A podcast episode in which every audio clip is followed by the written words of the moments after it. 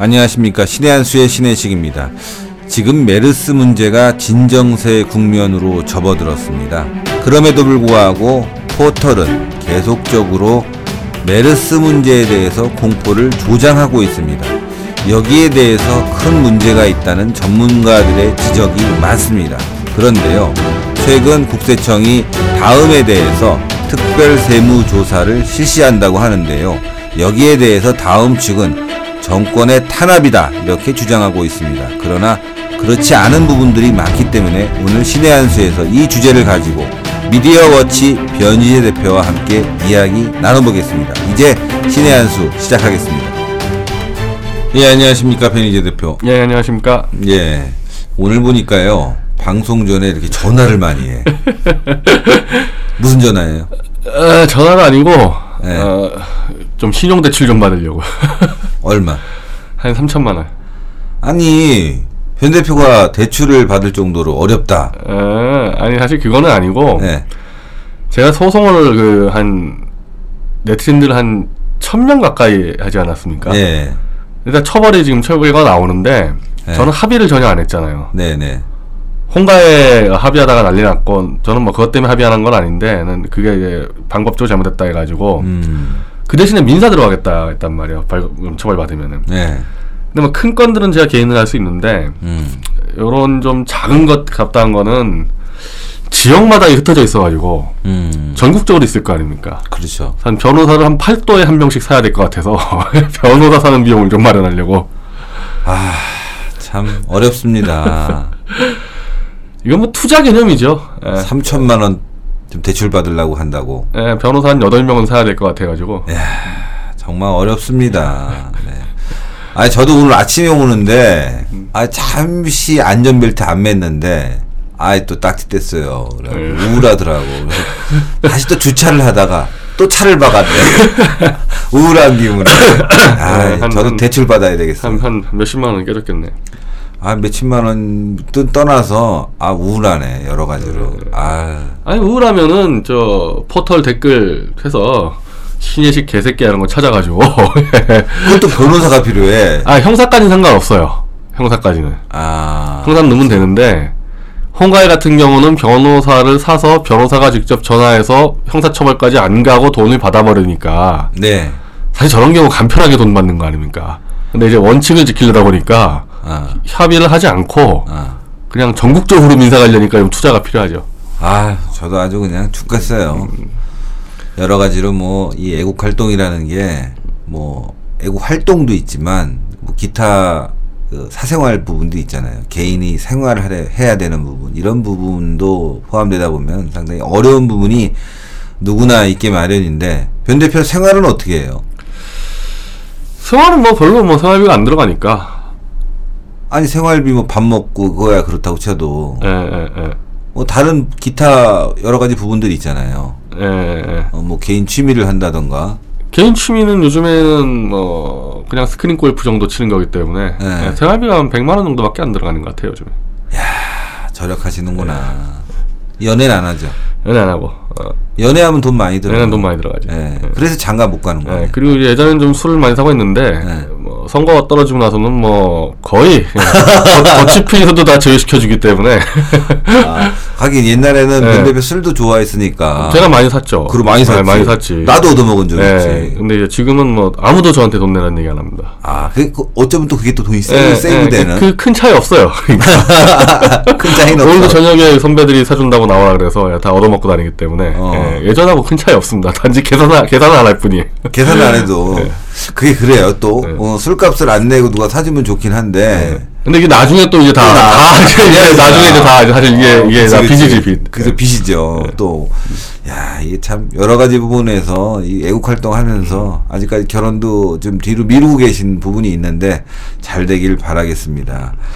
오늘 말이죠. 포털에서 또 뭐 메르스 환자에 대해서 여러 가지 얘기하면서 공포를 증폭시키고 있는데 특히나 이재용 포털 사장이죠. 다음 네. 포털 사장이 메르스 관련해서 사건이 터지니까 정부가 자신들을 세무조사한다. 이런 트위터 글을 올려갖고 논란이 되고 있습니다. 어떻게 보시는지요? 저는 일단은 정권이 보복을 정권이 보복을 하기 당황하지 당황하지 말고요. 우리 뭐 괜찮아요. 네, 이 정도 네, 네. 바쁘니까. 예. 정권이 보복을 하기 위해서 세무조사 들어갔다라는 부분에 대해서 음. 어 사실 이번 건은 사실은 조금 인정하기는 어려워요. 음. 그러니까 이재용 사장 얘기하는 거는 광우병 거짓 난동 끝나고 세무조사 들어가고 음. 세월호 거짓 난동 끝나고 세, 세무조사 들어가고 이거 탄압 아니냐. 음. 근데 사실 그건 아무도 몰라요. 음. 세무조사가 원래 이렇게 해가지고 뺑뺑이 돌려서 뭐 정기세무조사 이렇게 하기 때문에 음. 그건 아무도 모르고 자 이건 넘어가자는 말입니다. 음. 근데 이번 건은 어, 국세청 얘기가 맞는 것 같아요. 음. 특별 세무조사는 건수가 걸렸을 때 들어가는 거기 때문에 음. 건수 없이 막 들어갈 수가 없거든요. 아. 근데 다음 카카오의 그 대표이사가 미국에서 뭐 탈셈이 걸렸다 이런 얘기들은 워낙 많이 돌았고 맞아요. 예, 실제로 그 부분에선 조사가 들어갔다는 걸기 때문에 네, 맞습니다. 그럼 혐의가 있으면 특별세무조사 들어갈 수밖에 없는 거거든요. 그렇죠. 그런 부분들 같은 경우는.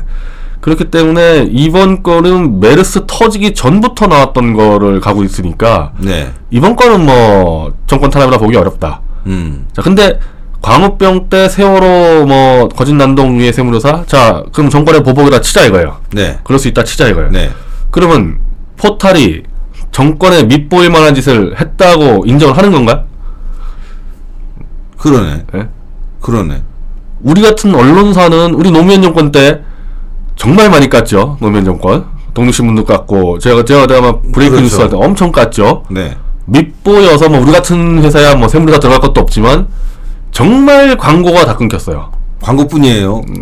저는 압수수색을 세 번이나. 세번 당했어요. 세 번. 그냥 정권에 밑보여서 저는 뭐 공기업 광고가 아니라 민간 기업 광고를 따도 갑자기 다음 달에 그냥 끊기고 이런 일들을 수두룩 수두룩한 보복을 당했단 말이에요 정권에. 네, 네.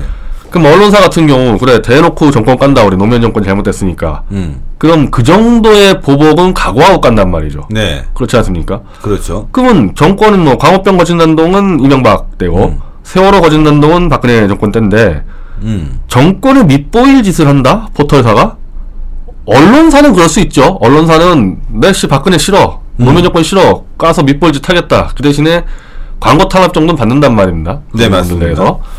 그리고 큰 회사는 뭐 세무조사 받을 수도 있죠. DJ 때 그때 언론사 조, 조중동 뭐다 세무조사 들어가지 않았습니까? 맞어요. 그럼 도대체 포탈이라는 데가 왜 정권한테 찍히냐는 거죠. 음. 그럼 미국의 구글이나 야후가 무슨 부시 정권에 찍혀가지고 뭐 탄압받은 적 있습니까? 제가 알기로는 일본이든 미국이든 영국이든 독일이든 좀 언론 정치 선진국에서 네. 포탈이 정권한테 밑보였다거나 정권 반대 세력 편을 들어서 이슈가 되는 적이 한 번도 없습니다. 아. 그럼 지금 이재용 사장은 그걸 좀 계산하고 있다는 얘기 아니에요? 네. 야 우리가 광우병 때 이렇게 했으니까 정권 탄압했다. 세월호 때 이렇게 했으니까 탄압했다. 그러면 포털 다음이란 데가 광우병 거짓난동과 세월호 거짓난동 때 뭘 했냐는 겁니다. 음. 왜 정권한테 밑보이냐는 거죠. 음. 간단한 얘기입니다. 요만한 뉴스 편집 공간에다가 그냥 광우 그때는 뭐 장난이 아니었죠. 선동, 광우- 선동. 광우병 거짓난동 때는 뭐 두 달 세 달 그냥 MBC하고 이 홍보 계약 맺어가지고 MBC의 거짓 기사 거짓 토론들 다 올려버렸거든요. 음. 정권에게 밑보일 짓을 했죠. 네, 네. 그럼 밑보였으니까 정권이 세무조사 들어간다 잘못된 거지만 네. 그럼 대외적으로 어떠한 정치성도 띄지 않는다고 주장하는 포털사가 정권에 맞서고 야당 세력과 같이 손을 잡고 정권을 한번 교체해 보겠다 이건 괜찮냐는 겁니다 아. 우리는 할 수 있어요 우리 같은 언론사들은 우리는 할 수 있지 그렇죠. 포털은 언론사가 아니잖아요. 언론사도 아니고 네. 본인들이 노선을 밝히지도 않고 그렇죠. 그래놓고서- 검색만 하게 해주게 하면 되는데 예, 뉴스 편집 조작으로 끊임없이 정권을 무너뜨리려고 공작을 펼쳤단 말이죠 언론사가 돼버렸어요. 거대 언론사가 어, 편집권을 통한 제가 얼마 전에요. 뭐 다음을 떠나서 네이버를 한번 봤어요. 한 이틀 됐습니다. 여기 기사가 메인에 맨 첫 번째 올라온 기사 제목을 한번 읽- 읽어드릴게요. 뭐라고 돼 있냐면은 어, 메르스 격리 경험자 1만 명 돌파. 격리 경험자가 1만 명을 도- 돌파했다는 거예요. 그럼 이게 메르스에 걸렸다는 겁니까? 아니잖아요. 의심 대상, 접촉 대상 1만 명 돌파 했다는 건데 이런 기사가 메인에 올라와 있다. 국민적 공포를 조장하는 거 아니겠습니까? 이거야말로. 네이버 같은 경우는 PC에서 편집 안 하는데 모바일 편집은 거의 민중의 소리 수준으로 편집하고 있죠. 지금 네이버 같은 경우는. 그러니까요. 다음은 뭐 PC, 모바일 다 그렇게 하고 있고. 아니 정말 이건 너무 심각한 것 같아요. 오히려 지금 보면요. 네이버는 아주 교묘하게 정권의 편을 드는 척 아니 편이라기보다는 정권의 소통을 하는 척하면서도 계속 좌파 성향의 기사들을 또 그다음 선동 기사들을 올리고 있음에도 불구하고 제대로 된 대응을 못 한다는 게 많은 사람들의 얘기예요. 어 물론 다음은 노골적으로 하고 있죠. 아주 노골적으로 하고 있는데 그런 부분에 있어서 근본적인 문제는 뭐 개인의 영역이니까 사업의 영역이니까 그럴 수 있다고 치지만 공공의 영역을 침범하고 있잖아요. 언론의 영역. 그게 더 큰 문제라고 보는 겁니다. 그럼 본인들이 그 부분을 인정하느냐? 이게 아주 오늘 재밌는 사설이 어제 두 개가 실렸는데 네. 한겨레 신문사하고 파이낸스 뉴스에서 칼럼이 실렸습니다. 네. 둘 다 정권의 세무조사를 비판하는 내용인데 네. 자, 파이낸스 뉴스는 정치 성향이 없어요. 사업 매체입니다. 네. 근데 이 칼럼에서는 다음이 지난 대선 때 박근혜 후보의 아주 불리한 편집을 해서 그때부터 찍혔다고 예 음. 맞죠? 예. 네, 그건 맞, 그렇죠. 저, 희가 맞죠. 모니터링에서 그때 뭐 거의 안철수 대통령 만들기를 했으니까. 그러니까 이제 사업 매체에서는 그런 식으로 접근하는 거예요. 자, 박근혜에게 불리한 편집했다 해서 어, 세무조사로 보복하면 되느냐? 음. 저는 이런 주장은 좀 타당, 타당할 수 있다는 거죠. 네. 근데 한겨레는 같은 같은 편 아니에요. 이, 이 편집 방향도 똑같고 포털하고 예, 그렇죠. 똑같이 이 난동 부리는 매체 아닙니까? 그 한겨레는 사설에서 정권을 까는데 다음이 그간 정권에게 무슨 미움받을 짓을 했는지는 아무 말도 없어요. 네. 파이낸스처럼 그렇게 써야 될 거 아니야. 어, 다음이 뭐 박근혜 떨어뜨리려 그랬다. 그렇죠. 그렇다고 보복하면 되냐? 이- 그렇죠. 이런 주장을 못 하는 거예요. 왜냐하면 그렇게 쓰면은 이 전 대부분 국민들에게 중립이라고 위장하고 있는 포털의 실체가 들어가니까 그렇죠. 다음이 무슨 짓을 했는지는 아무 얘기도 없이 그냥 음. 다짜고짜 어, 세무조사하면 안 된다. 이렇게 나오고 있는 겁니다. 이, 이 친노 매체에서는. 아, 특별 세무조사라고 얘기했잖아요. 문제가 있으니까 조사한다는 거 아니겠습니까? 그 부분에서까지도 한겨레가 지적을 안 한다면은 오히려 편드는 거 아니에요? 이거? 그러니까 편을 드는데 편을 드는데 진실을 숨기는 거죠. 그렇죠. 진실을 숨기는 거죠. 다음이 박근혜 정권한테 찍힐 짓을 해- 했다. 이렇게는 얘기를 못 하기 때문에 왜 같이 중립이라고 위장을 하고 있으니까. 음. 그래서 저는 이 세무조사가 뭐 저는 뭐 이번에 국세청 해명이 합리적이라고 보는데 네. 세무조사로 들어가면서 이 포탈의 편향성이 점점 점점 더 오히려 드러나고 있어요. 아, 세무조사가 부당하다고 얘기하는 이 매체에서 다음이 박근혜 정권에 찍혔다고 자꾸 주장하다 보니까 네. 왜 찍혔을까? 포털에 찍힐 만한 건 뭐 편집밖에 더 있겠습니까? 그리고 뭐 그렇죠. 실시간 검색어하고 그렇죠. 그걸 편향적으로 했다는 거 아니에요. 이게 지금 드러나는 게 있고 세무조사 들어간 다음에 다음 편집 방향이 조금씩 바뀌었어요. 아, 예. 어떻게 바뀌었습니까? 저는 진짜 이 포털 다음에서 메르스 격리 해제자가 대폭 증, 늘고 있다라는 기사를 처음 봤는데 오늘 처음 봤습니다 오늘 아침에 원래 제가 지난 방송도 그랬지만은 격리 해제자가 계속 늘고 있었다고요. 지금 말이죠. 변 대표 얘기를 들으면서요. 다음이 이제 뭘 하고 있는지 제가 잠시 봤습니다. 맨 처음 올라온 게 이거예요. 메르스 진정세로 돌아선 것으로 판단된다. 아, 이거 진실 아닙니까? 이런 게? 이거 지금 세무조사 어, 들어온 다음부터 편집이 바뀌고 그러니까 있습니다. 세무조사 한다고 그러니까 진실을 내보내고 세무조사 안 하고 뭐 그냥 적당히 하려고 그럴 때는 계속 선동 기사만 내보내고 그러니까 저는 사실은 이게 한겨레나 오마이나 지금 미디어원이나 친노 포탈 다음 지키려고 호위무사 역할을 하는데 음. 난 참 그 사람들이 정말 한심한 게 우리가 노무현 정권 때 노무현하고 싸울 때 탄압 들어온다고 논조를 바꿉니까? 안 바꾸죠. 안 바꾸죠. 한겨레가 뭐 박근혜 정권 이명박 정권 때 뭐 탄압받는다고 논조 안 바꾼단 말입니다. 안 미디어로도 바꾸죠. 안 바꾸고 네. 그런 정도의 철학이 있는 좌익 철학이든 우익 철학이든 철학이 있는 사람들이 언론하는 거지. 음. 세무조사 들어간다고 슬쩍 오른쪽 갔다가 세무조사 끝나면 또 왼쪽 갔다가 이런 자들이 무슨 뉴스 편집을 하냐는 거예요. 중요한 건요.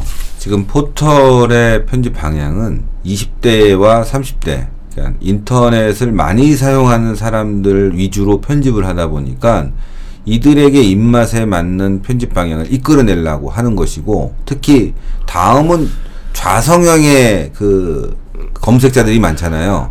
그러다 보니까 거기에다 맞춰서 하는 거 아니겠어요? 상업성이 먼저라는 거죠. 이념보다도. 근데 문제는 더 큰 문제를 제가 지금 제기하는데 이들은 언론이 아니잖아요. 이들은 검색을 하는 포털이잖아요.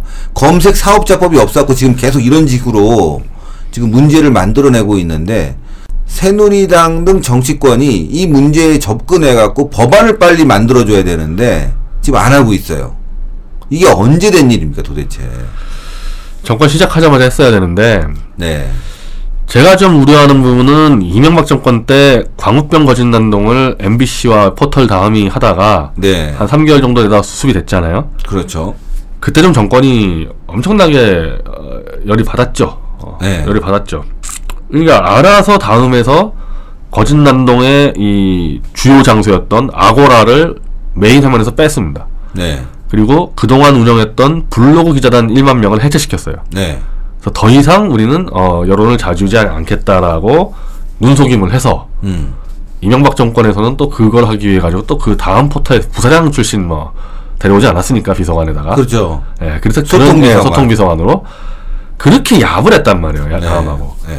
근데 MB 정권이 이제 말년 가서 힘 떨어지니까 거의 뭐 2012년 총선 대선 때 난리가 난 거죠. 다음에서 거의 이명박 정권 24시간 동안 까는 기사만 배치했거든요. 그러게요. 그러니까 이 포털에 대해서 정권이 힘 있을 때 대충 하면은 엎드리는 척할 때 야합을 하는 순간에 반드시 보복을 당한다. 아, 저는 이번 정권도 지금 그런 소지가 좀 보여요. 이명박 정권처럼 할 가능성이 좀 있습니다. 음. 에, 말기에 지금 힘이 떨어지게 되면 야합하는. 아 당연히 야합하죠. 그러니까 포털이 상업적인 목적만으로 좌익 편드는 건 아닙니다.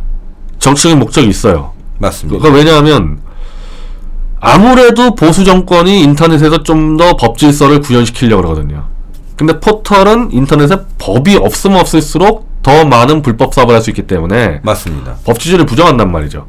그럼 법치주의를 누가 부정하냐? 친노 좌익 세력들이 인터넷 법치주의를 부정하기 때문에 단순히 클릭 수가 아니라 대한민국 정책에서 법치주의를 무너뜨리기 위해서 좌익 편을 들고 있단 말이죠. 아, 그러니까 아무리 뭐 이렇게 딜을 친다고 되는 문제가 아닙니다. 주요 선거 때 되면은 무조건 친노 좌익 쪽에 서게 돼 있고 음, 저는 2012년 대선 때 모니터했을 때는 친노 후보보다도 포털 사는 안철수 후보를 더 세게 지원을 했는데 노골적이었어요. 완전 노골적이었습니다. 안철수 네. 대통령 만들기에.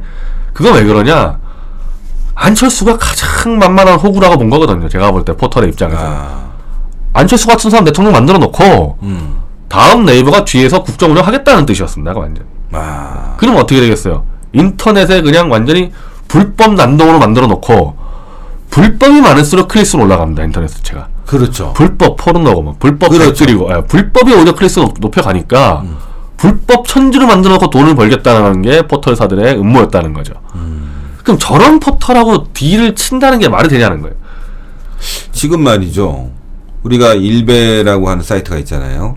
오히려 진실에 접근해서 문제를 해결하려고 하고 또 거짓 선동을 하는 사람들을 비판을 하는데 다소 과격한 용어가 동원되긴 하지만 비교적 진실에 가까운 이야기들을 하는 사이트에 대해서는 마치 악의 근원인 양 그냥 한겨레 및 여러 언론사들이 달라붙어 갖고 포털까지요. 일배 까는 기사는 메인에 올려요. 그래서 막 공격을 하죠. 그런데 같은 기사래도 메르스 공포 조장 기사는 마치 진실인 양, 또 사실을 얘기하는 일베 사이트는 아주 불법 사이트인 양 하는 것이 지금 인터넷의 하나의 그 어떤 트렌드가 돼 버렸잖아요. 이거를 막아야 되는데 지금 많은 사람들이 스마트폰으로 검색을 하고 기사를 보기 때문에 이러한 거짓 선동이 더 잘 먹히고 있는 거 아니냐. 그럼에도 불구하고 일베라는 사이트가 잘 되는 이유가 진실을 알고 싶어 하는 사람들이 많아서 그런 거 아니겠어요? 수컷닷컴 지금 같이 변희재 대표도 하고 있죠. 네 하고 있죠. 좀 잘 되죠. 뭐 그런 대로. 어, 그러니까 그런 사이트들이 잘 돼야 되는데 음, 근데 이게 지금 포털사들이 뉴스 제휴 방식을 지금 바꾸고 있는데 네. 지금까지 포털사가 뉴스를 심사해서 넣는데 음. 그걸 언론 단체에게 넘겨버리겠다. 음. 이거는 정말 이걸 가지고 또 뭐 정권의 탄압 그러는데 이건 정권의 탄압이 아니라 포털보다 더 나쁜 언론사들이 자기들이 포털 권력을 나눠먹겠다는 짓이거든요. 그렇죠. 이런 방식으로 해결이 안 돼요.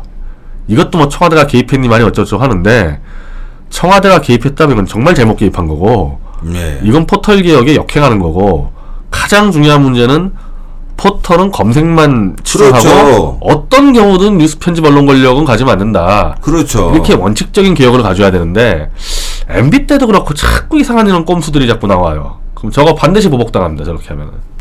저는 검색자법이 만들어져 갖고 포털들이 검색을 위주로 한 사업을 하고 언론은 언론의 역할을 다하는 모습을 보여야 되는데 지금은 포털에서 검색어에 누가 먼저 뜨냐 어떻게 하면 선동적인 기사를 만들어내냐 이것이 경쟁처럼 이루어지고 이루어지고 있다 보니까 한마디로 우리 사, 우리 사회의 이 정보가 불균형화되고 한쪽 방향으로 흐르는 것 같습니다.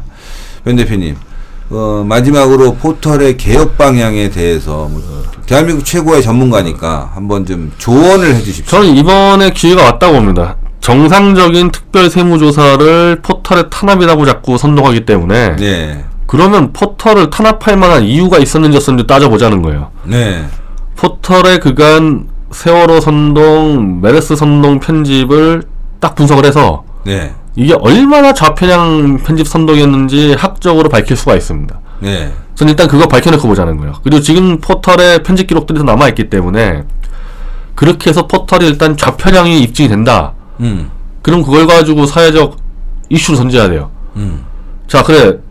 좌편향에서 정권에 타격 줬으니까 보복한다. 그 전에 포털 좌편향 편집 이게 괜찮은 거냐? 포털사들 치고 그거 괜찮다고 얘기하는 사람 아무도 없어요. 네, 어, 자기들은 절대 뭐, 뭐, 편향성 없다. 음, 근데 통계와 연구 실적으로 좌편향 입증이 됐을 때 어떻게 할 거냐는 겁니다. 포털사에서. 맞아요. 네, 그럼 접어야죠. 어, 그걸 그렇죠. 접어야죠. 그래서 일단은 바로 편향성 조사를 발표해야 된다는 겁니다. 그리고 어떤 경우든 저렇게 뒤에 숨어가지고 편집 조작으로 장난칠 때는 그 편집자의 이른바 편견이 들어갈 수밖에 없다. 네. 그러면 안 하는 게 상책이다 해서 여론의 힘으로 포털의 뉴스 편집을 못하게 막아버려야 되는 거죠. 좋은 말씀이십니다. 저희가 오늘은요, 1, 2부로 나누어서 방송을 진행할까 합니다. 아, 청취자 여러분들은 1부에서는 포털의 문제에 대해서 변희재 대표의 이야기를 들었고요. 2부에서는 이제 저희가 박주신 문제를 가지고 강용석 씨를 포함해서 이야기를 나눠보겠습니다. 2부는 바로 올리는 것이 아니라 어, 이따가 뭐 한 오후쯤에 어, 2부를 올릴 테니까요. 1부를 잘 들어주시고요. 2부도 오후에 저희가 늦게 올릴 테니까요. 2부도 청취해 주시기 바라겠습니다. 자, 1부에 나와주신 우리 변희재 대표님 감사합니다.